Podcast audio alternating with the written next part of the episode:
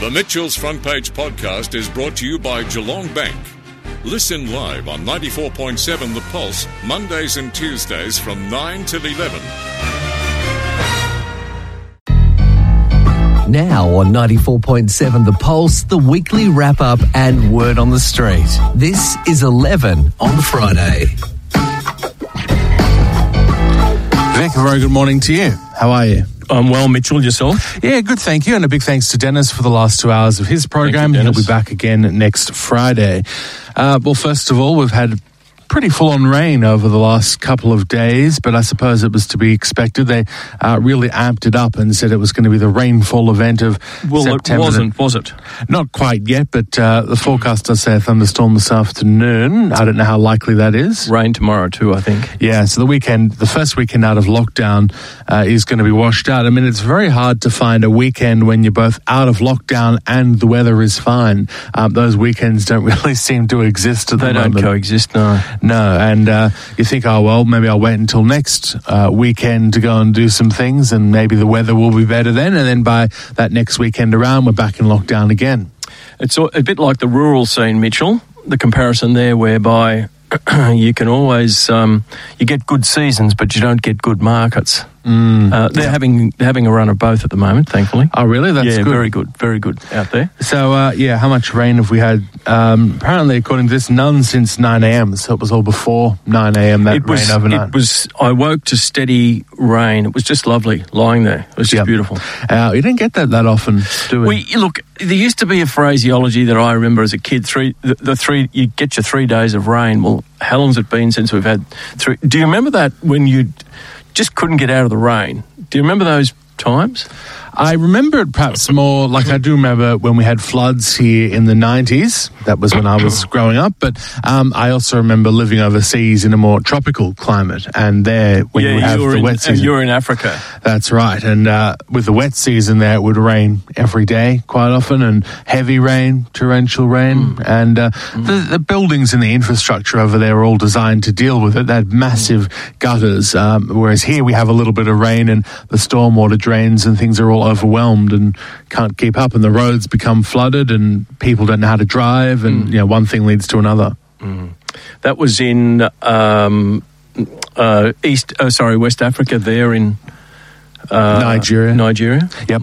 In an island. In fact, today is. on an island. Yes. Was on the Delta. in the Delta. Oh, wow. Today, in fact, um, funny you mention it, is Nigerian Independence Day, Is it really? October the first, nineteen sixty. And I remember got it song we for that. I could probably find it. Um, I remember because we used to commemorate it every year over there. Yeah. Um, so they got independence in 1960, and you'd have to say, looking at the history of that country, it's been a pretty rough ride since 1960. I think they've been under military rule three times, and then returned to democracy, and then that didn't seem to last long, and then back to military rule. I remember driving down through uh, Nigeria in 1979, and it was the worst, probably the worst country I've ever driven in. It was just in terms of the roads, It, well, it was it was a nightmare from beginning to end. I mean, it was just so unorganised. It was it was probably.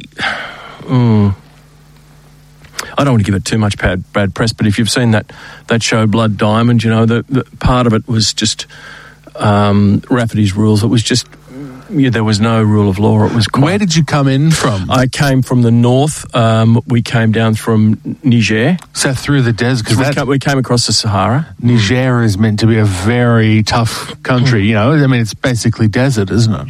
It's all desert, and um, we came down from um, Tunisia, then to Algeria, and then down through the desert to Niger, and uh, over weeks, and spent some time in some amazing places. Probably the only place that you really feel like you've transcended into another world, the Sahara. It's a beautiful place. And then where did you finish? So if you started in the north, how far south did you go? Um, w- well, we got stuck in Central Africa for a number of weeks um, with um, uh, lack of fuel and sickness and things, and we were there for a number of weeks on the bank, banks of the mighty Ubangi River in Bangui, um, and that was in the time of the reign of Jean Bedel Bokassa. Um, and he was there uh, very much feted by the, the French government under Giscard d'Estaing at the time uh, because there were a lot of diamonds coming out of Central Africa. And so these things occurred, and the, and the, and it was it was feted with the uh, arrival and the um, uh, frequency of the Concorde on occasions down into Really? yeah Central Africa yeah. And um, that was that was particularly amazing because uh, it was such a poor country. It was just uh, you know uh, we were camped below the palace and uh, there were these big walls. And at the time in 79 he'd spent 18 million on his own coronation uh, making himself um, the uh, premier, uh, the emperor of the com- country, and there were men at the gates there with their big pantaloons on and turbans and big swords with their arms crossed. It was something like out of the Forty Thieves, and then right next to them, someone would be just dying of hunger in the gutter. Um, so And- there was quite that contrast. And are you saying the government there almost paid to charter the Concorde to come down to Central Africa from France? Yeah, well, I mean, I don't know what the terms and conditions were of, the, of that, those visits, but um, there were a lot of French uh, diplomats. Diplomats, and when he when he was uh, eventually uh, oust, ousted by the Tanzanian um, leader Milton Obote, um, uh, I look at I don't know the year, maybe early eighties. Um, he he eventually went to France where he died. They gave him harbour there, but the, it was a gruesome discovery there in, in his palace um, with um, human body parts in his fridge, um, and uh, the sort of man he was. Uh, but he still ended up in France there, and of course France is very very topical at the moment. People, you know, I, I we talk about this submarine deal and um, you know it's it's a highly controversial uh, situation, and people keep quoting f- f- the French uh, for what they've done, uh, which I don't think it's allowable uh, under the terms of this contract. I think their contract should stand alone, but they have been um, a, a law unto themselves, especially in the South Pacific. Um, have you um, Mururoa Atoll are there, and they're um, testing of various atomic weapons and things like that. Plus, you know, I don't know if you remember the Rainbow Warrior affair. They um, Perhaps a bit before my time. sank the uh, ship there in the New Zealand harbour. When was that? Oh well, there you go. Uh, you have to I'll you have to. Google that, but um, the, the years. But um, I think you know the whole submarine thing. I, th- well, I think we've canvassed over it a fair bit, but um, I think the problem was really with the previous administration, the Turnbull government, and this is what I asked Richard Marles about Okay. uh, on the program during the week. You know, how much of the current government is to blame? And of course, they say yes, they are to blame. But um, a lot of the people that you see when they play the footage of when that original deal was done are no longer in Parliament. I mean, Turnbull's left Parliament. Christopher Pyne from South Australia um, left Parliament. So, you know, they were the two main people I think that really spearheaded that submarine deal. Look, um, it, it was probably the right deal for the time because th- there's no way known you could have implemented or, or floated the idea of a nuclear powered submarine uh, for Australia at the time. Uh, things have changed. I mean, Xi Jinping was in Australia in 2014 and feted right across the states, everywhere, and, and in Parliament. Um, uh, how that has changed.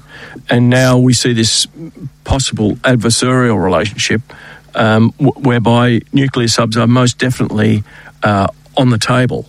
I think Uh, the hints- it, it, wouldn't, it wouldn't have been possible then. I think the hints of an adversarial relationship might have been there, maybe not quite as strong as today, but back in what, 14, 15, when this was done?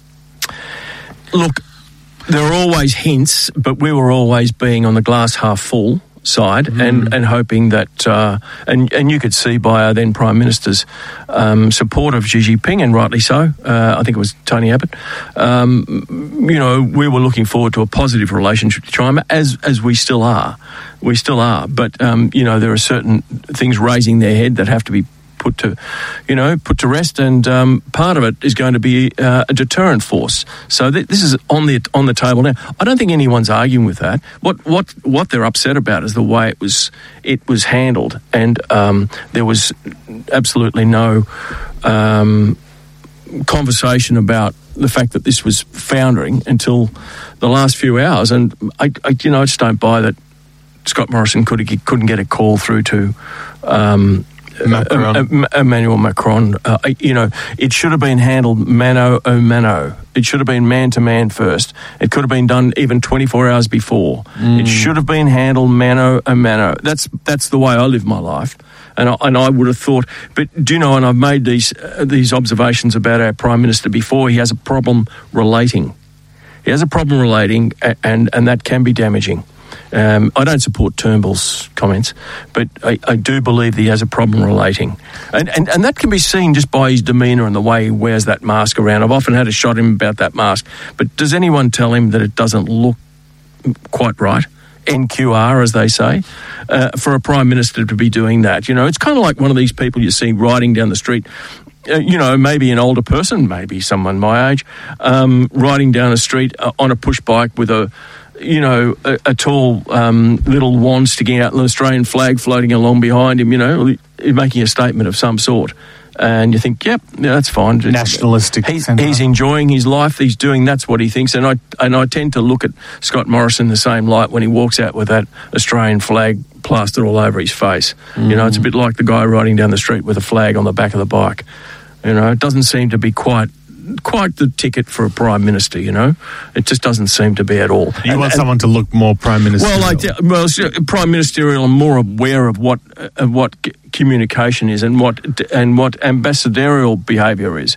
And but you know, Trump didn't have it. And I'm not comparing him to Trump at all, but I'm just saying these men do fail at these levels, and he's failing a little bit at that level, especially in that last few hours. Uh, with that contract, that should have been handled differently. I do wonder though if they'd done that, if he'd called up Macron, you know, 24, 48 hours It's before. his job, Mitchell. You don't have to worry about it. It's his job.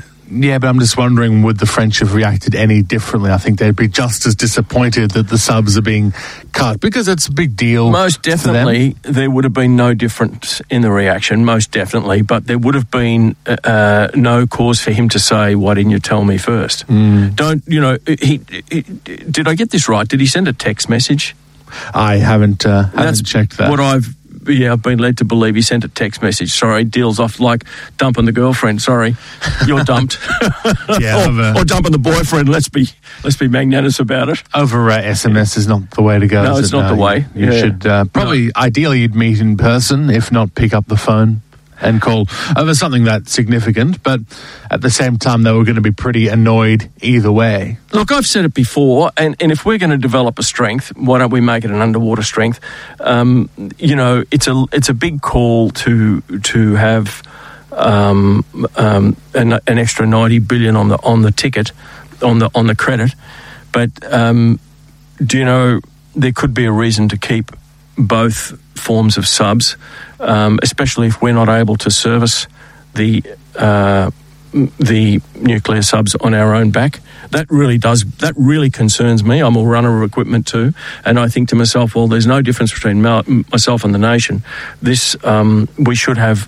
We should be more autonomous than than being reliant on the north, and it's nothing to do with our allies. It's just the distance involved and the str- if if there's pressure coming to bear, will will we get first uh, you know look in when it comes to maintenance and things like that? I mean we can't we can't handle nuclear technology yet and it's definitely a precursor to bringing it onto our shores for other reasons and i think that's probably a good thing too.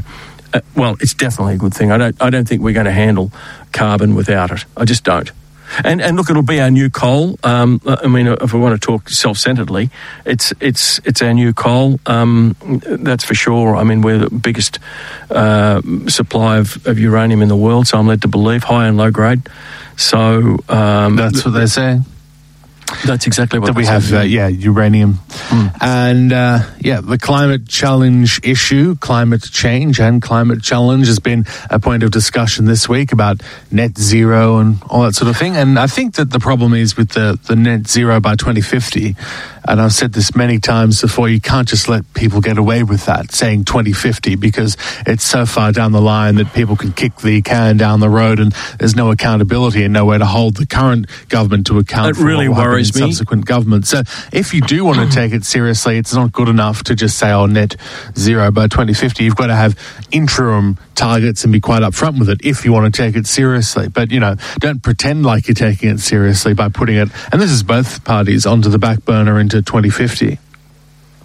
Uh, I, I think that just segueing along there, um, the climate summit coming up in, in December Glasgow, in Glasgow.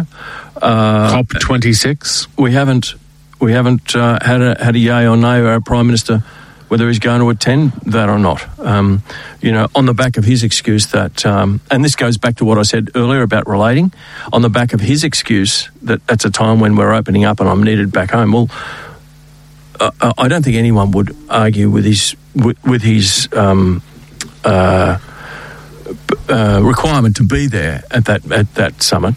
You know, it's it's it's. Well, they it's- go to it- every other summit at it's- whim. It's an imp- well, you can say it that way, but let's be positive about it. It's imperative for him to be there and to show some leadership at that level. And I put it to I, I- make the comparison when the, the, the fire the fire chiefs asked him to attend.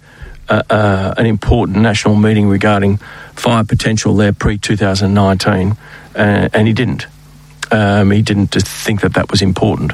Uh, that was prior to the fires, um, you know. And he made his decision not to attend, and he's making another decision, uh, perhaps not to attend this. Um, and he won't be. He won't be uh, uh, dissuaded. He's a fairly. He's a fairly. You know, you know. Once he makes his mind up, and I do give him credit for that. That's that is a good quality. I think that if once you've got that, you're providing the, the judgment is correct. You don't want a politician like a weather van. No, you don't. You don't. I mean, he's he's keeping a foot in both camps at the moment, but he shouldn't be doing that. He should be very positive about this.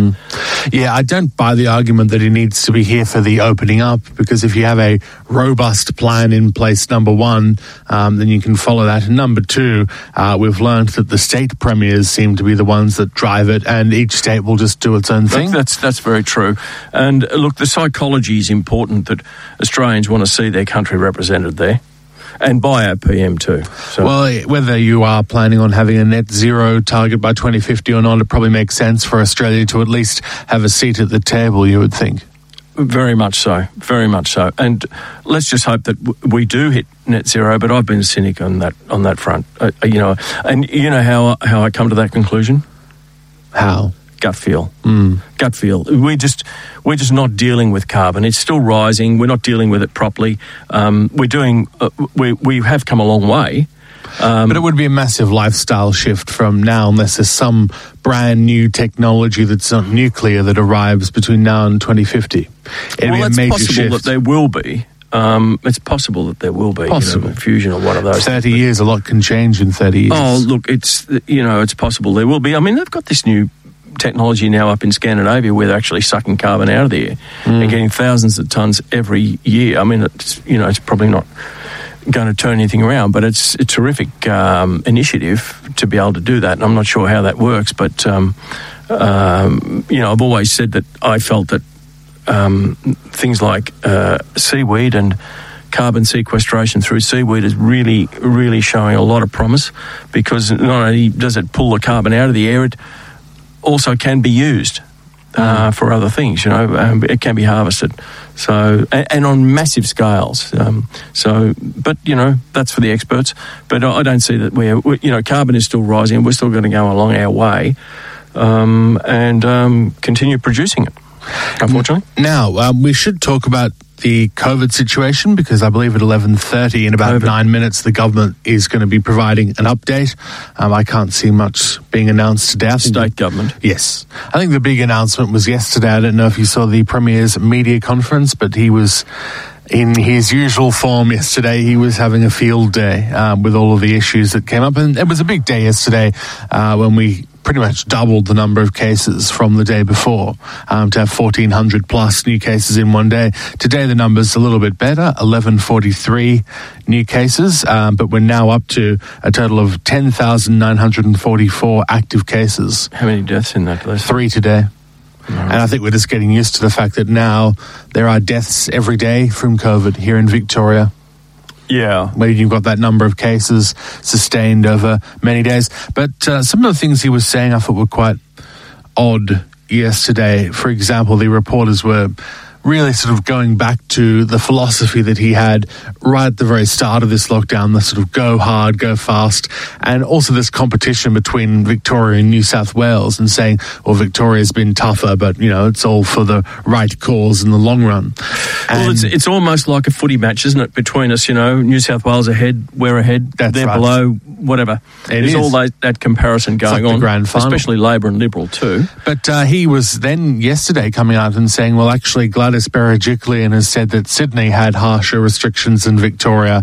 Um, so you need to ask Gladys about, um, you know, the harshness of restrictions. And I, don't- thought it was just I a strange of- I way was going to. say that's. Uh, would you would you concur with that? I thought that was a very strange way to deflect the questions. I'm Well, not there's sure. a lot of strangeness happening here. I certainly wasn't buying that line because if if um, I mean maybe Glad I don't know why Gladys said that uh, New South Wales had tougher restrictions than we did because clearly they haven't. They've been in lockdown for far less of a time, and also they've been more reluctant to implement these statewide lockdowns where everyone in the state lives under the same restrictions. Whereas here in Victoria, that's been part and parcel of the whole thing. It's only very recent that we've gone to this model of, for example, the Latrobe Valley, that LGA gets locked down because the Premier's previously said LGA lockdowns don't work. Look, in a in a graphical way of looking at that, you know, the LGA is getting locked down. Um, you know, when a painter.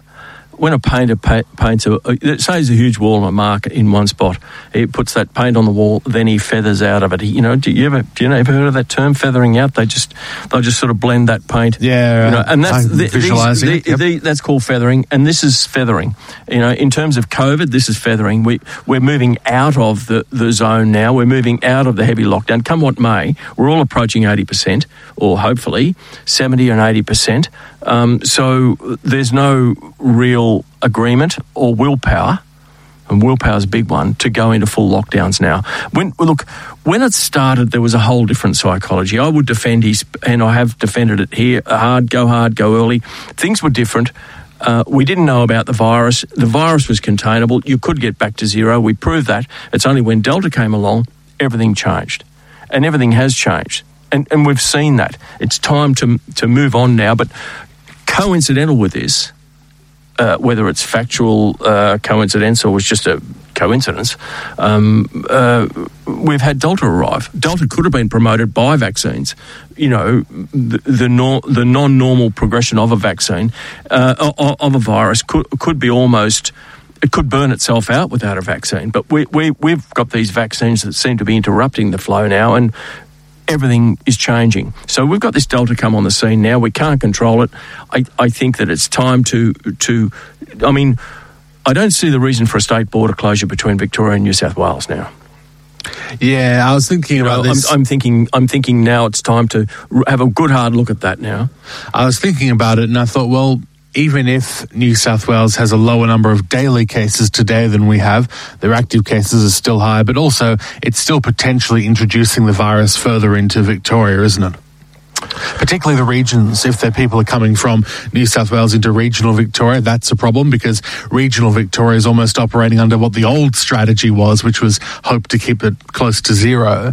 Um, but also, even if they're coming into Melbourne, they're still bringing in the virus, which then spreads to someone else, which then spreads to someone else. You know, one new infection, when you look at that geometric modelling and the exponential increase, that gets to 30 to 60 and so on. I- I I fully agree with the geometric model you're talking about, but I would just like to say that I think that that's potentially going to happen. The graph probably won't get any steeper if we do open the border. It's going to happen. We- We're in an exponential situation now. Border open or border closed. My heart goes out to these people who are living in New South Wales and, and are not allowed under the emergency law to come back in. And uh, the Premier made a captain call on that one uh, last week and said, well, let them in if they're double vaxxed. Where's that coming from? I mean, that just seemed to be a bit of a spur of the moment decision. And I, and I really. I, have great. I take great umbrage with, umbrage with that. I, I, I don't think that that's. I don't. I said it last week. I don't think it's legal.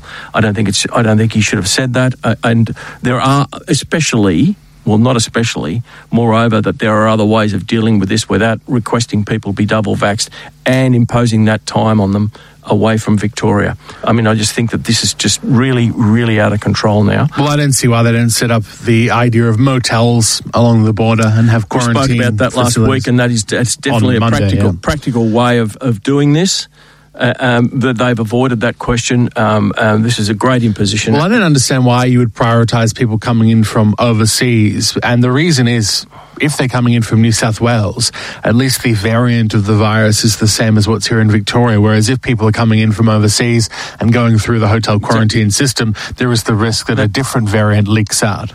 That's exactly my point too. I don't, as I said to you, if if if the experts were to do a graph, I don't I don't feel that the graph would steepen with a border opening. I think it could, but um, yeah, it's more about how much more vaccination do we need to get to 80% in about a month or a month and a week's time. Uh, because once we get to that point, then they're happy to let the cases, at this stage, they're happy to let the cases ratchet up and then it wouldn't be an issue. It's it's all in accordance with uh, with mass with eighty percent vaccinations, and, and and this brings to point places like South Australia and Tasmania. What's going to happen there? I mean, are they going to feel comfortable about opening up? Certainly, I would. Maybe not. And, would- you know, that's up to them. But to be honest, my thinking is less about I want to go to Tasmania or Queensland. It's more about I'd like to go to metropolitan Melbourne. Um, a lot of the places I want to go to at the moment are all locked down, so you can't go there. Um, so let's let's try and get to Melbourne first, and maybe Gippsland, Latrobe Valley, and you know Yep. Mornington Peninsula and Mitchell Shire, and let's go there first, and then let's start to worry about South Australia, Western Australia, Queensland. Um, just reading, uh, first of all, is an update from New South Wales: 864 new local cases, um, but 15 deaths, and they say 64% of residents aged 16 and over are fully vaccinated in New South Wales, which I believe is better than ours, but I'd have to check. Sixty-four percent age sixty and over. 16. Oh, 16, Sorry. Um, so, you know, that's, I think, better than ours, but I'd have to check that. But I'm pretty sure it is because we've already established that New South Wales got more of the vaccine, which I didn't agree with, but I think you. I didn't agree or disagree. I just floated the, the reasoning. That's all. But the, the But it's interesting, happened, interesting point though about the about the change in the policy fifty nine plus, uh, fifty nine years and over. Getting their choice of vaccine now. Yeah. So, what's your thought on that? Well, if they have the stock, then why couldn't they?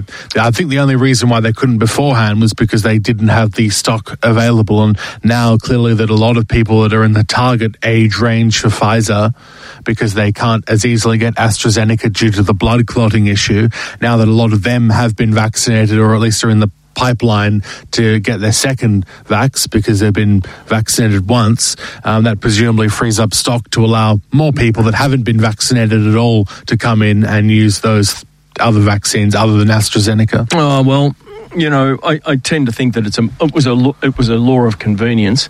That, that Well, they just didn't have the stock, they right? did- well, they didn't have the stock, but they used medical reasons to to deflect it. But I to say think that. um, more choice is always a good thing, isn't it? So Oh, look, I, I choice, think it's, a good, good outcome. We spoke as about long as this there's enough stock. a couple of weeks ago, and, and it's really important that that they did give the older people the choice. We felt like we're on the back burner and pushed to the side uh, without a voice, and and it's really important that the older older people do have that choice. And things are moving quickly uh, towards doubly vaccinated requirements. We're at fifty percent now, close to. um, in terms of uh, I've been involved in conversations around an event this week, and it's Yep. going to be in sort of summer next year, and it will be a doubly vaxxed event, so people that aren't vaccinated won't be able to attend, and that's the way the world's moving. Is that the right way to go? Well, that's what people are doing.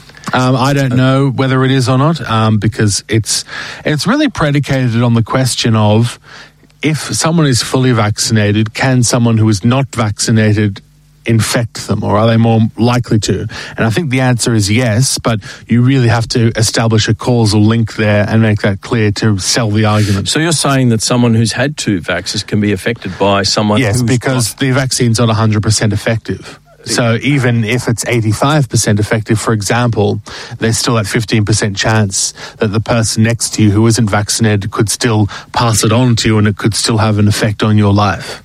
And I think that's the rationale at the moment. But um, exactly how likely that is, that scenario, I don't know. It's, Well, it's a sound rationale. That, and- it's entirely and would- contingent on the medical advice, and I don't know.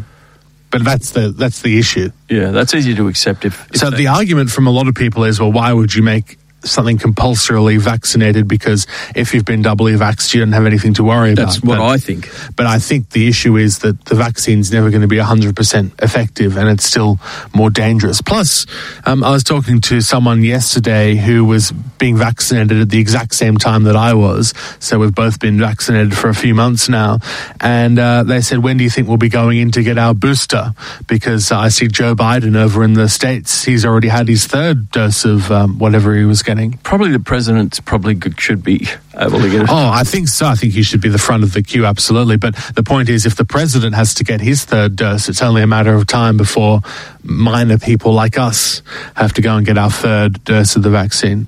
Well, uh, So you'll have a, a green tick for two initial vaccines, then you'll have a, I don't know, a red tick for the booster tick, and then, yeah. yeah. It's a bit like the good citizen line up and uh, show us your show, yes, you're a good citizen. Go in.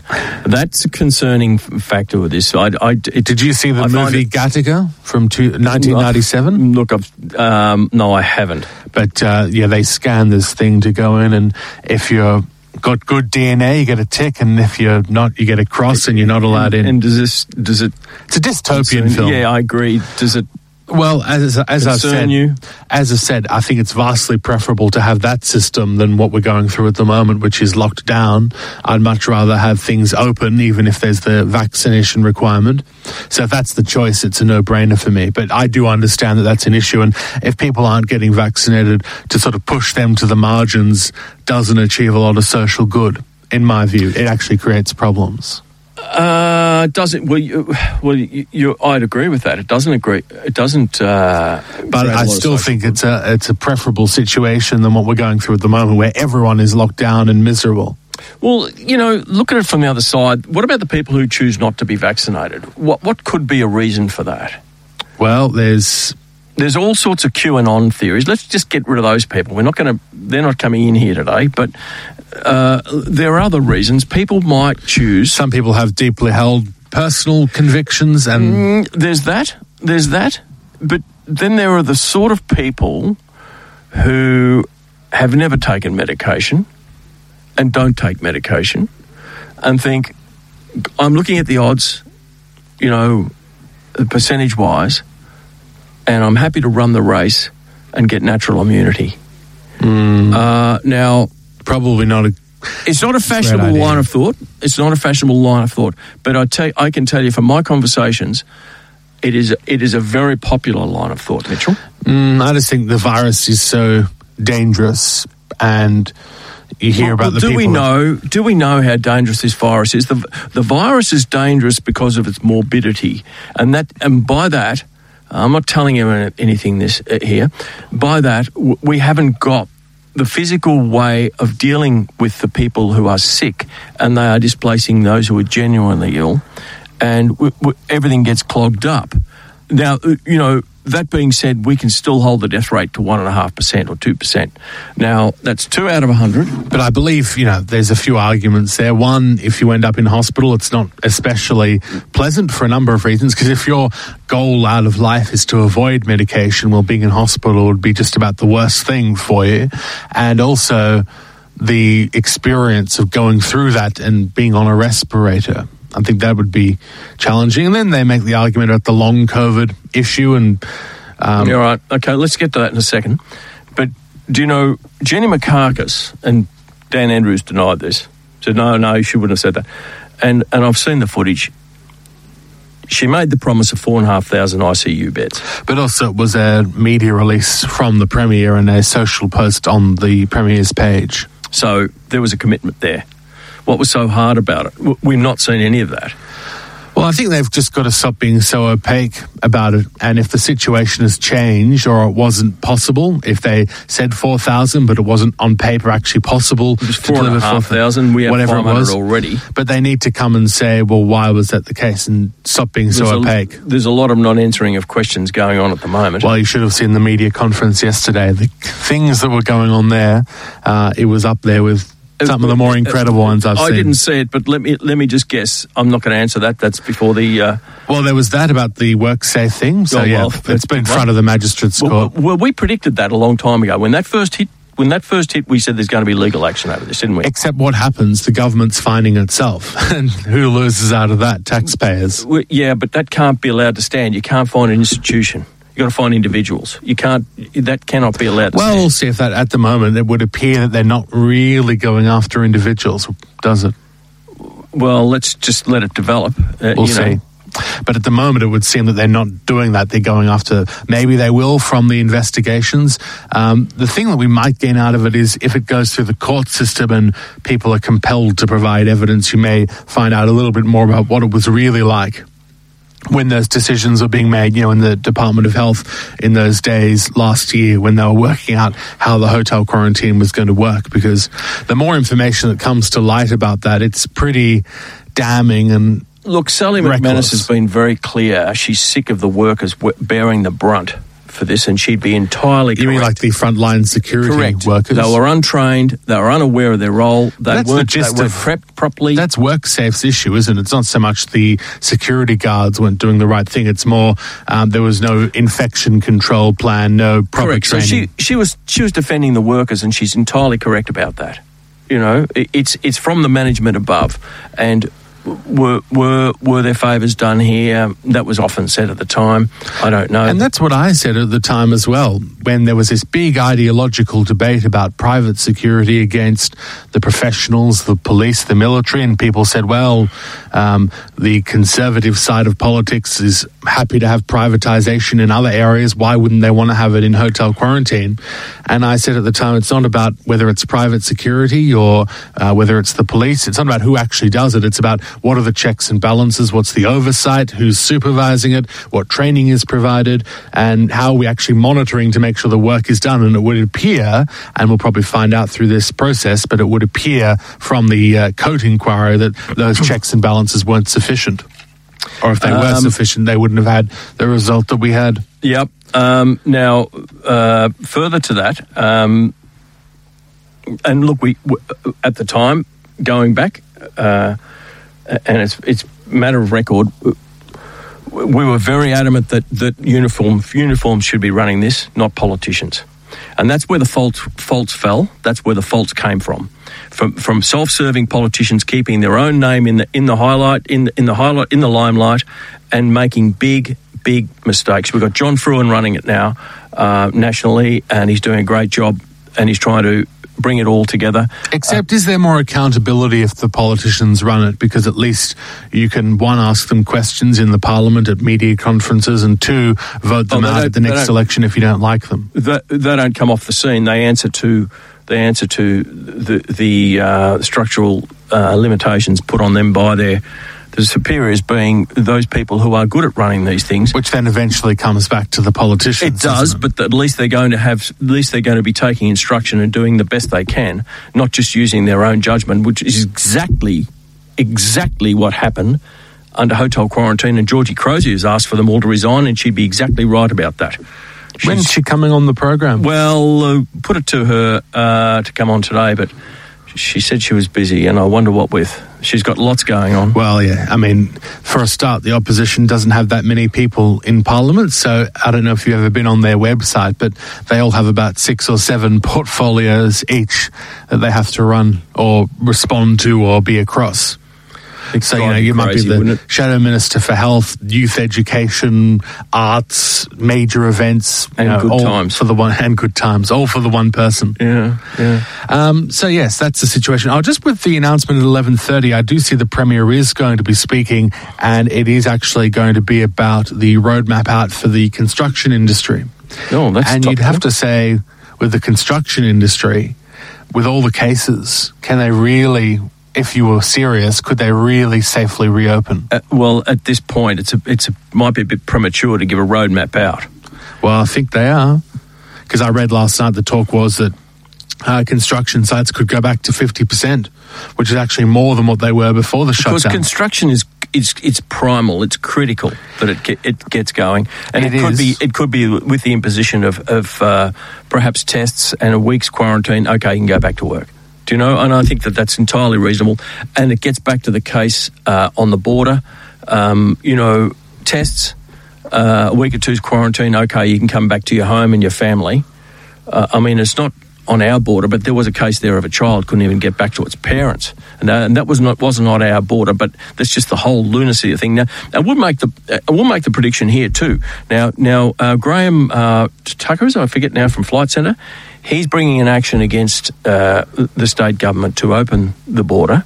Uh, notably uh, the Victorian border, and he's one of the principal. Hasn't it's not set in stone yet, and there will be other contributors. But but now, if he's successful, and and they do open the border, um, could that imply that there is wrong wrongdoing that it, and and incorrect judgments that have occurred? Could that open the the door to other legal actions from uh, people who've been uh, disadvantaged and suffered huge loss from these judgments about holding them out? I mean, look, I am not one to say we should open the border. That that's something for the for, for consultation. I am one to say these people should be able to come back to their homes and their families. Uh, I'm really, I, I really find that incongruous. I cannot get my head around the fact that we cannot find a way of bringing them home. It's not, they're not in the Ukraine, they're in New South Wales. It's, it's, it's, it's appalling. That's an appalling situation. yeah, well, I don't see why we can't just do the motels. Well, absolutely, absolutely. Um, just on the point about the legal action, not sure what their chances might be, but I do know that the government has a lot of powers when it comes to pandemics. That's If you read correct, and they'll be hiding behind that. Very That's exactly extensive. correct. That's so, correct, yeah. Um, I'm Yeah, sure that they would have done all the because I think Clive Palmer tried to take the WA government to task about the border closure, and I'm assuming that didn't go very far. no, it didn't. And the other point about the construction industry opening, I've got a feeling that if it does and goes back to 50%, there might be some people saying, well, if the construction industry is allowed to open in metro Melbourne, why can't my industry no, it always open? operated. The construction, uh, it, it operated all through the first lockdown. and someone would say, why? Well, I mean, yes. well, well, uh, we didn't have the failures in the construction yeah, industry. to be fair, in the first lockdown, it didn't result in many cases. That's this correct. time around, it has because which of would surprise Delta. me, you know. But now with Delta, It doesn't necessarily surprise me because in the construction industry, there's not much social distancing. Like if you're working as part of a team, maybe on some scaffolding or something, there's not much social distance unless you're a worker sort of on your own, right? look, it'd be very difficult to be doing hard work and keeping a mask on too. I'm not saying they took their Yeah, mask off, I but agree. that would be very difficult, would be. especially in the heat. Yep. Uh, so, but but it points to the whole moving of the foundations between what was then and what is now. That that that virus was completely different to what we're dealing with now, and what we could be dealing with in the future. And it gets back to a point we raised earlier about people being hesitant about getting the vaccine. When they look at this graph at what the, what the virus is doing will they be required think they think will will if I get this virus now if I get sorry if I get this injection now 6 months down the track will I have to get another type of uh, vaccine. Um, that's a concerning factor too for some people. You know that that that causes hesitancy. You know, if I just sit back and wait and watch a bit more, it's got nothing to do with being, you know, untrustworthy about a vaccine or being an anti-vaxer. Hate that term, um, but it's got nothing to do with that. It's just being it's being cautious, and people get to this age and they are cautious. Uh, So that's just part of the nature. And, and, and that restricting their, their choice of vaccine was a huge uh, tactical blunder because, uh, But I couldn't see any other way you could do it. well, why not? But if you don't have the Well, supply, what- why? Yeah, but hang on. Why would you treat people over 59 differently? because they're less susceptible to the blood well, I- clots I issue. I- was that really proven? I mean, I think it was. I think they looked at the number of people in do you know Europe. what? Even so, even so, even so, Mitchell, the point is a person surely has the right to say what goes in their body, under which circumstances it does go in their body. Well, it's they- like the boats coming into Australia. they did. They can choose whether to get it or not. as in the AstraZeneca. And that's my point. They chose not to get it. A lot And chose that's not to get it. the it. way, in my view, it should be. It should be a choice, um, but there will be consequences. Well, I, I, I, we for be- that we differ a bit here because I don't think they, and being right in this camp, I don't think we did have the choice. That that was that we were corralled. We were we were You were press- persuaded we were press- heavily, we were- but you could still choose not to get it. there's an old term for it: press ganged. Well, there's it's a popular view in the community for obvious reasons to get vaccinated at the moment because people know or are told that if we get to 80% doubly vaxxed, we get a reprieve from the lockdowns. So that's why it would be a popular view. They, but they say that that seventy to eighty percent is quite a it's quite a push. You know, compressing that spring. Uh, into 80% is quite difficult. Um, let's hope that doesn't happen. Hopefully, it will. Yeah.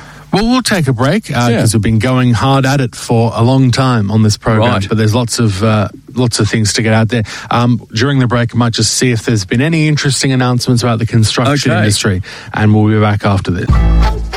Until midday, you're listening to 11 on Friday on 94.7 The Pulse. Well, first of all, just a few updates from the media conference, which has been underway while we've been talking. First of all, the Moorabool LGA is to enter a seven-day snap lockdown from tonight, 11.59. And where is Moorabool? Well, it's pretty much between here and Daylesford. Um, Right. So if you're driving out, uh, you know, you're on the Anakie Road, and once you get past sort of Staughton Vale, it becomes Moorabool Shire. Uh, into Ballan, that's Moorabool Shire, includes Bacchus Marsh. Don't stop at the pub. Yeah, and uh, all the way up through Quingy That's Right. on the way to Okay. Daylesford. So uh, that is in a snap seven day lockdown, which is surprising because I didn't realise there were that many cases out that way Mm. in Moorabool Shire. They must have had a, a big spike in the last 24 hours. Sometimes I think we don't get to know everything that happens. No, but, we know, don't. uh, and the big thing we don't know is how are people being infected. They've sort of given us hints, but they're not being really transparent, in my view, about that information that they have. Is it essential workers or is it illegal Well, gatherings or whatever it is? Um, the other thing is the essential workers. This is a big one. Anyone who's an authorised worker, I'm assuming this is under the umbrella of metropolitan Melbourne and those parts of regional Victoria in lockdown. From the 15th of October, if they want to keep working, they'll need to have received one dose of the vaccine. so that was 50%. No, this is if you are an authorised worker. From what I'm reading here, on the 15th of October, you'll need to have received one dose. Okay.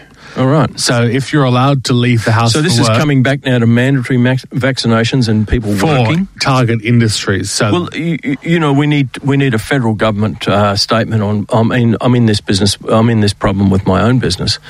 How do I handle my employees? You know, Uh, uh, mandatory ma- vaccination, big subject for next week, maybe. But um, listen, something we just had an ad about fire. Fire season's coming up, and I just wanted to bring into uh, uh, the conversation the um, the the new special on the ABC. Uh, it's called Fires, and with Richard Roxburgh as an excellent actor. But I just question the judgment about bringing that uh, into our screens and into our living rooms so early when so ex- many people are actually suffering so badly. is it about bushfires? It's a, it's a drama about bushfires. Seems to be very um, uh, uh, opportunistic, let's to say the least. so is it a new It's new just drama? it's a new drama. Yeah, it's coming out on ABC, and, it's about what surviving it's about a bushfire. Hmm. people surviving bushfires. You know, it's kind of a Hollywood take on. uh, Well, say Hollywood take. It's a dramatic take on fires and people getting better. Now, that, you know, there, there are a lot of people out there suffering huge mental trauma with all this, as as indeed I think we all are suffering a lot of sadness with this. I, I question the ABC's judgment on, on bringing that forth at this point.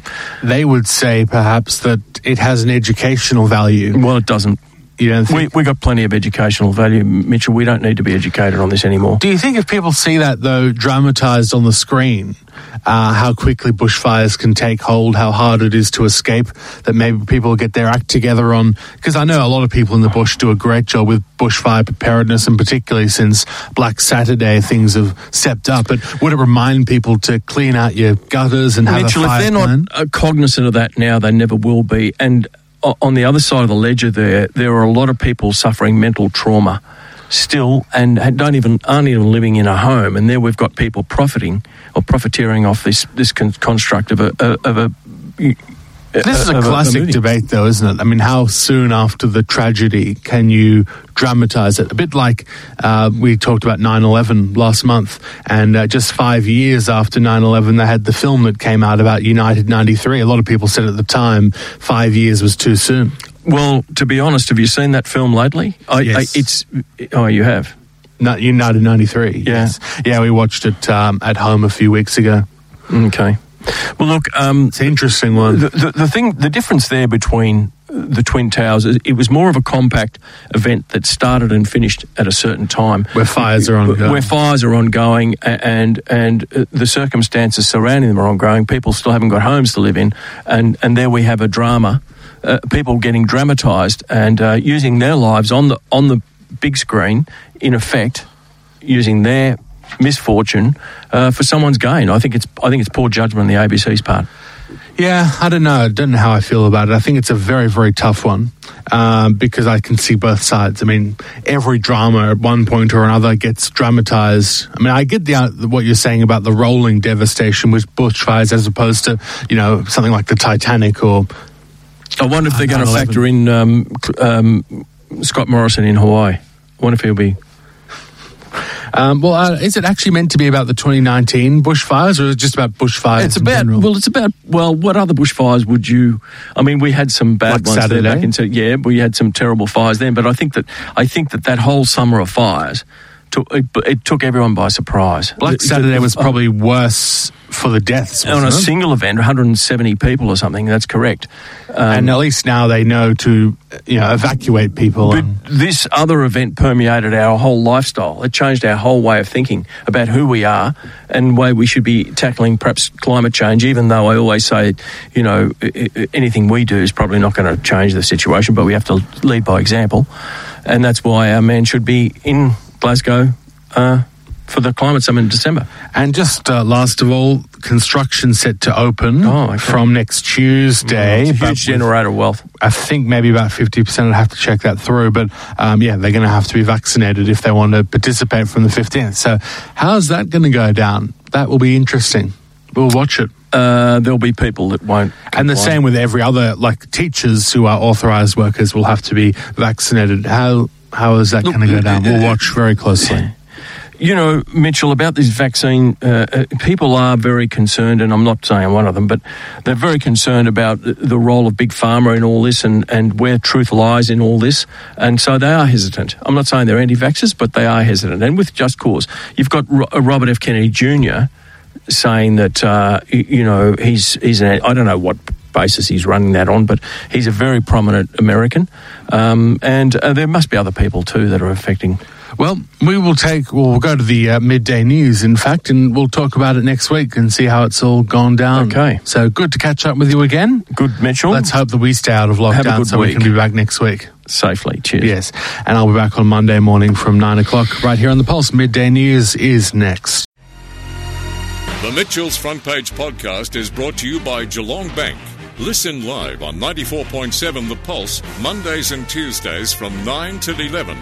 Or search for Mitchell's Front Page on Facebook, Twitter, Instagram, or wherever you get your podcasts.